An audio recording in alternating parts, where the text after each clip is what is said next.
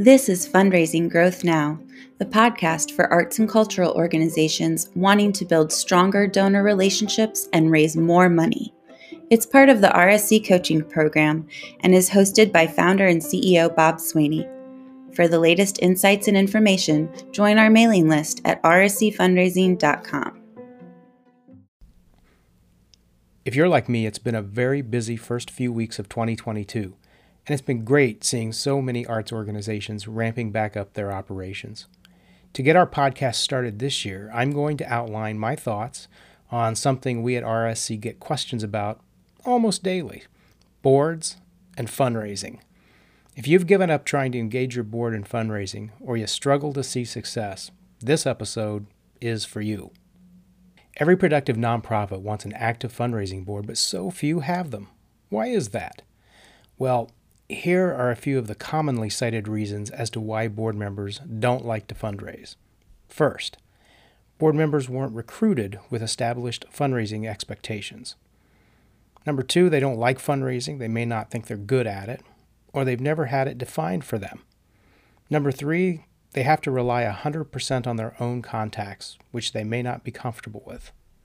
Number four, they haven't received any coaching on what to do or how to do it when it comes to fundraising. Number five, they did it for another nonprofit where they served and it didn't end well, or they just didn't like it. Well, those are common reasons that I think we all hear about um, expectations were set incorrectly or maybe never set at all. And not to discount these, but I believe there are more deeper and more personal reasons why board members don't fundraise, many of which are not acknowledged or dealt with normally. Things like they don't want to risk being rejected, or getting involved in fundraising feels all consuming and it's difficult to integrate into an already busy life or making time for this is hard. Making consistent time for it is even harder. They don't know what to say. They really don't know what to say. There might be a quid pro quo expectation, and therefore they fear that if they go make an ask, that ask is going to get turned around on them. They don't belong to a community of people who they view as approachable for fundraising support.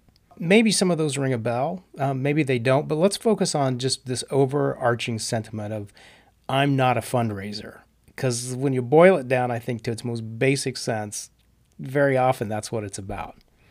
So when I was a kid in eighth grade, which was a long time ago, I remember one particular day during art class. Um, we were creating perspective drawings, uh, you know, the something that looked at a scene from a specific perspective to create the illusion of depth. About 10 minutes in, one of my buddies slammed down his pencil and exclaimed, I can't draw.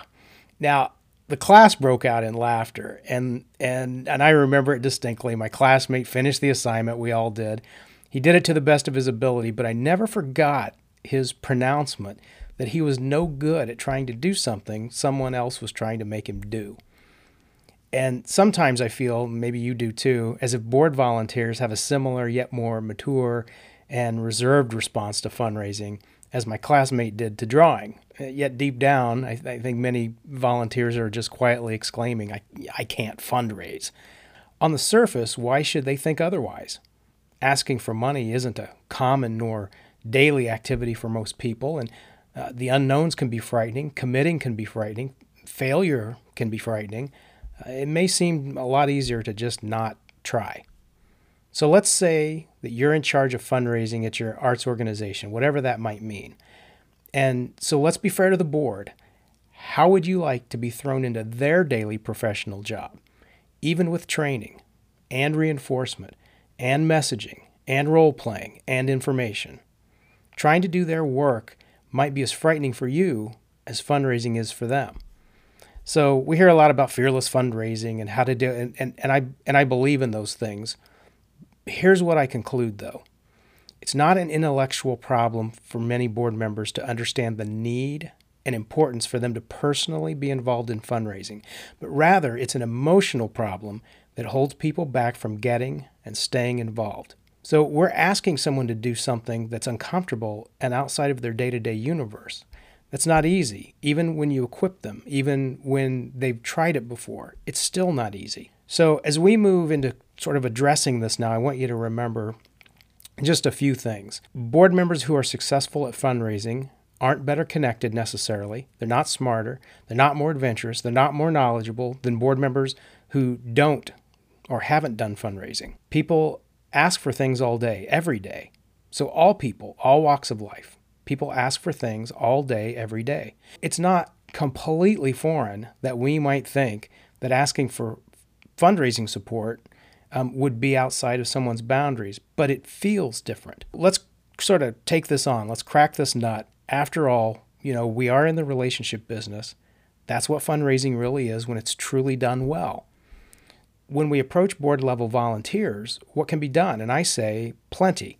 I'll kind of unpack that now. I'll start with a, a macro level response and then we'll get a little bit more specific in this. But first, I say set the right expectations um, what does board fundraising look like in your organization at 30,000 feet?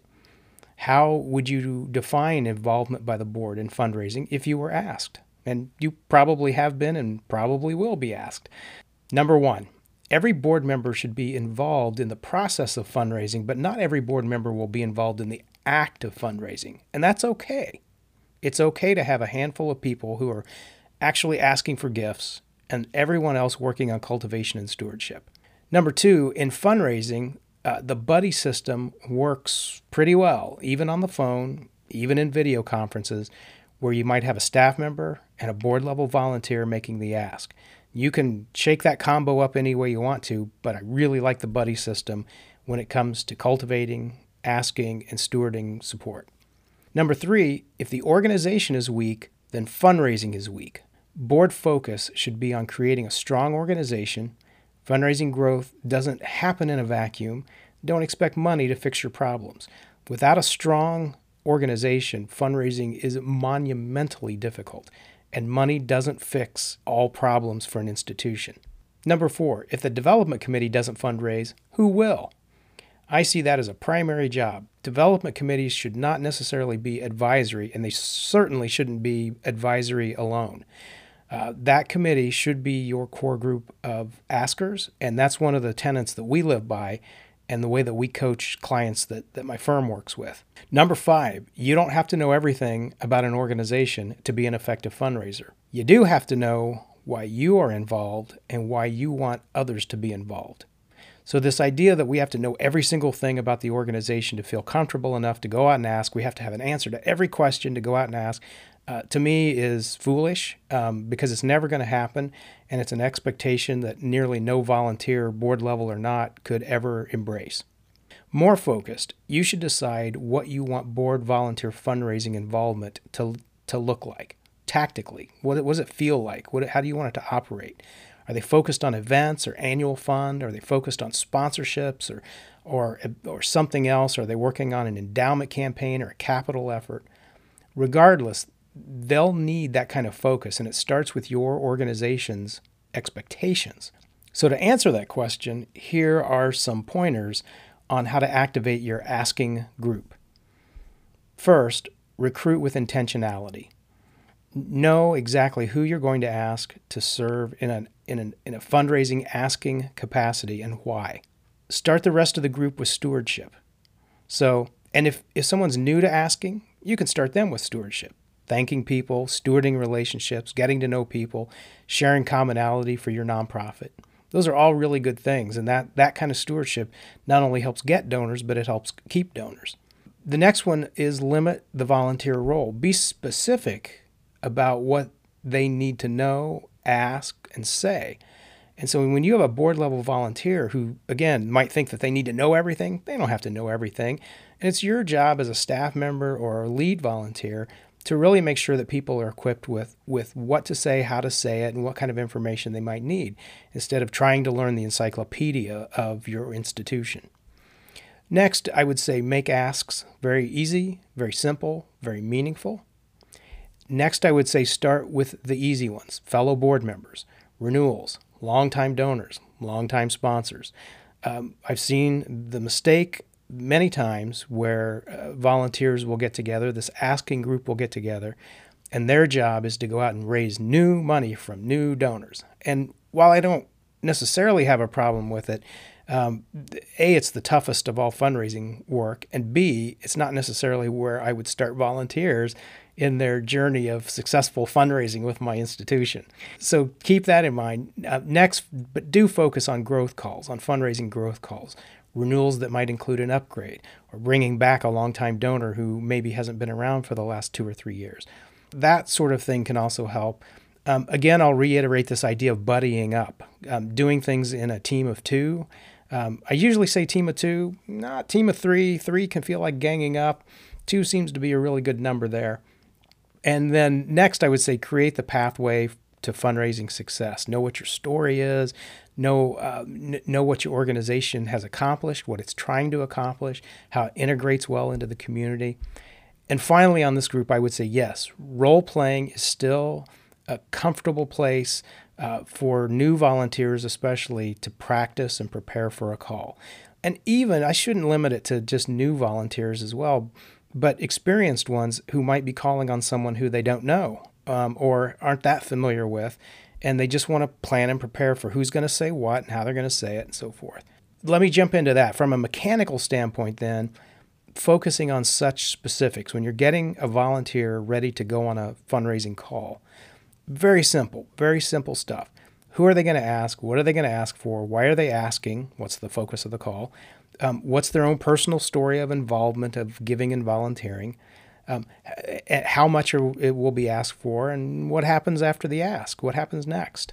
So it's also, I think that's the mechanical part, but it's also best to address the psychology of asking with your board and volunteers. Keep it simple. My coaching to volunteers is also very simple. I want you, as a, as a board volunteer, I want you to tell a personal story. People love stories, and this makes fundraising easier, more approachable, more fun. And so that's something that, that particularly new uh, volunteers to fundraising can get their arms around. Helping a volunteer build their personal story that's connected to your organization is one of the few things I find to be both simple and easy. If you've never done it before and you'd like to get started, I'm going to give you now some very practical pointers. It's it's mostly open-ended questions to have your askers work on um, in preparation of a call, but more just preparation of their story that can be used throughout asking and cultivation and stewardship. It's really simple stuff like this. Number one, what attracted you to the organization in the first place? Number two, why did you join the board? Don't give me the yearbook answer. Give me the real answer. Why would you commit multiple years of your life to serve on this board instead of a different board? Number three, what two to three things are you most proud of in this organization? Number four, what is one funny story that comes to mind about your work here, your involvement here, or even something that you might have seen in the lobby or on stage or in the gallery, whatever that might look like? Number five, What's one life changing story that comes to mind with our institution? Number six, what's one story that brings you joy or at least makes you laugh or, or smile? And number seven, how is your story related to this art form? Did you take dance lessons? Were you ever a musician? Were, are you a visual artist? Did you sculpt? Those kinds of things that are direct tie in to the art form in question here. If a volunteer struggles to answer these, because they are wide open questions, um, then let's flip it. That's what I usually do. Don't make it a question, make it an open ended statement that the board member can finish. I'll give you just a couple of examples here, maybe maybe three or four, but a few examples would be finish the sentence. I joined the board because. Number 2. The first time I heard an orchestra I'll, I'll say, first time I heard an orchestra, I was what? And it made me feel how. And have them complete those sentences for you. Uh, the next one would be the three things I'm most proud of for our organization is what? Number four, I believe this organization makes an impact on the community because. So you get the idea. Um, but really, this is a, a very simple way um, to, to, to help volunteers develop their message. It's sort of how we make the sausage, obviously. Asking for support is intimate and personal. And so when we fundraise, we focus on the balance of facts and figures and feelings, but it's still a personal ask. So your organization can supply the facts and figures, but the board member can help with the feeling by telling their personal story. Uh, granted, different board members will find their balance, um, but the story is still theirs. They some will be more revealing than than others, and that's okay. Uh, some will have very personal stories. Some will have business related stories. It's fine, but let's always remember that that board members are people first. And while some might be more comfortable with the facts and figures, they can generally each own at least part of the unique story uh, about why it's important to them and why they're involved. So, as a leader, either by staff or by volunteer, your job is to help tease those stories to the surface. And, and in the end, when, your when your board and your donors share those stories, um, we strengthen the community of our arts organization. We can, we can also grow fundraising, and we do it in a tremendously satisfying way for everyone involved. So if you remember just one thing from this particular episode, please remember this. Good stories equal good fundraising, so include your board in building wonderful, inspired stories about your organization. Thanks for listening.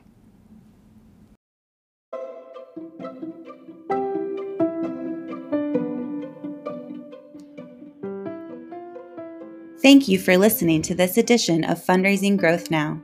To find previous episodes, to join RSC's mailing list, or to find more information about our client services and success stories, please visit rscfundraising.com.